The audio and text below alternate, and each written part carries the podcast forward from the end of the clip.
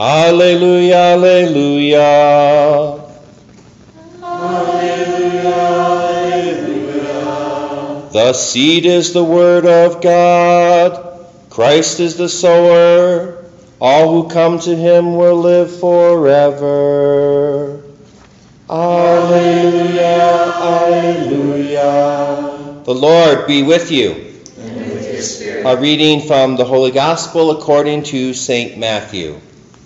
Glory to you, O Lord.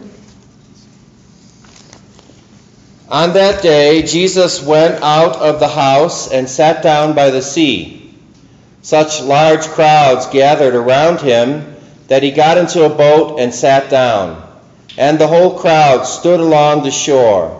And he spoke to them at length in parables, saying, A sower went out to sow, and as he sowed, some seed fell on the path, and the birds came and ate it up. Some seed fell on rocky ground, where it had little soil. It sprang up at once because the soil was not deep, and when the sun rose, it was scorched, and it withered for lack of roots.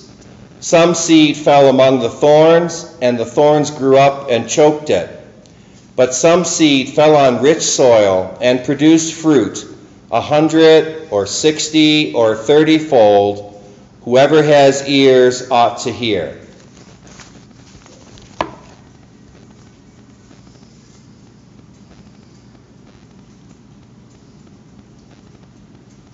My dear friends, the good news, the gospel of the Lord. Praise, Praise to you, Lord Jesus Christ. May the words of the Holy Gospel blot out our sins. Amen. My dear friends, I like to think of ordinary time as the school of the Holy Spirit. Uh, the priest is wearing green, you know, green for grow, grow in your holiness, grow in your relationship. So during uh, ordinary time, we get a lot of readings that talk about the, the very basics of our Catholic life. We're always being, being brought back to the basics because we live in the basics. All the fancy theology is really, really nice, but we live we live in these basic concepts, and the Lord is constantly calling us back to them so that we can have a fruitful uh, Christian life, as Jesus says. And today, we again, we're coming back to that Matthew chapter thirteen, where Ma- or Jesus is teaching in Matthew thirteen through these parables. And uh, we've gotten this a lot lately, haven't we? This about the seeds being sown. And here it is again today. And our beautiful uh, gospel antiphon gave us the key to interpreting, interpreting this passage today. It says, the seed is the word of God. Christ is the sower, and all who come to him will live forever. One of the basic fundamental bedrocks of our life is the Word, is the Word of God. And um, so the person trying needs some help, I think. Someone to see what they want. Maybe they're coming in. They're welcome.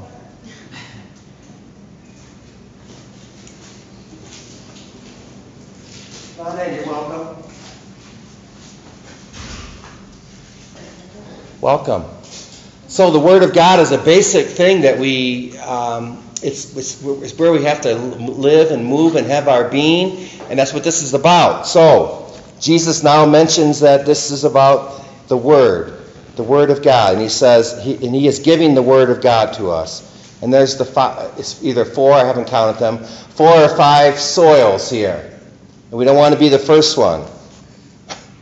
The first one, um, let me find it.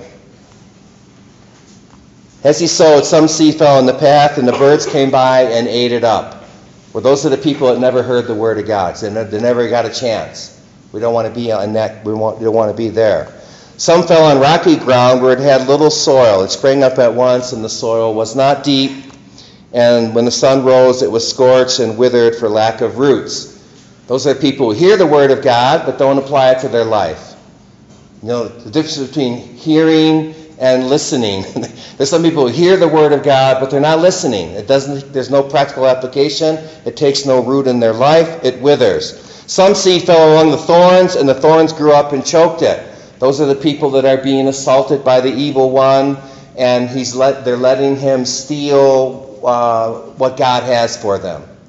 The devil is a thief, a liar, and he wants to destroy us, and we have to tell him, no, you have no business here. I don't belong to you. I belong to Jesus. Get out of here.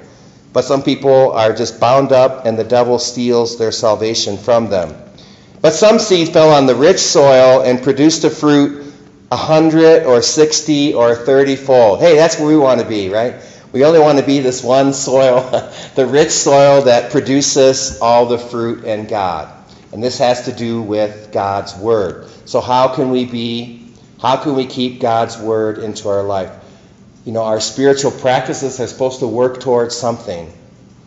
Like if you were going to run a marathon, you would your your practice would be to run so many miles every day so that you could run the twenty-six mile marathon. Or if you were going to go to that uh, Compostela thing in Spain, you would practice walking every day so when you came to get there, you could walk. The same with your spiritual life. Our practices have to match our goal. And our goal today, according to Jesus, is to have the word in our life.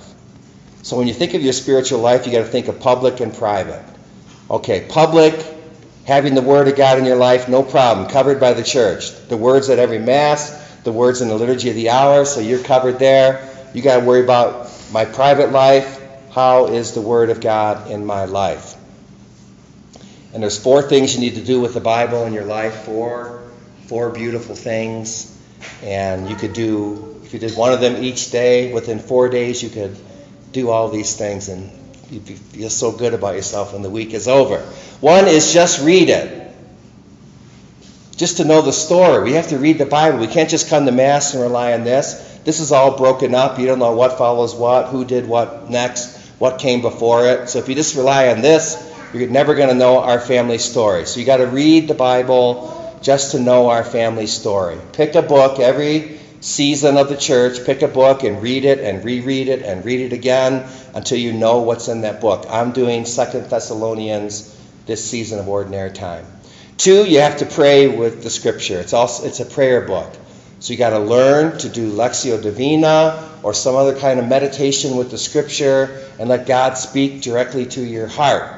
Three, you have to study it a little bit. You have to understand the original context, the world behind the text, the world of the text, the world in front of the text. You got to do a little study so you know what you're talking about. And the fourth one is you got to memorize some verses.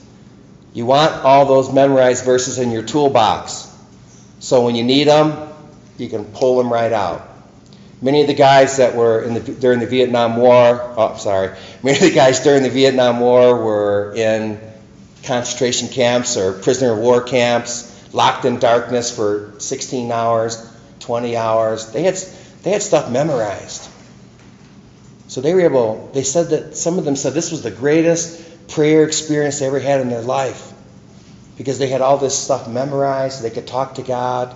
They could they could hear God in the darkness. So, yeah, you need to have some scriptures in your toolbox.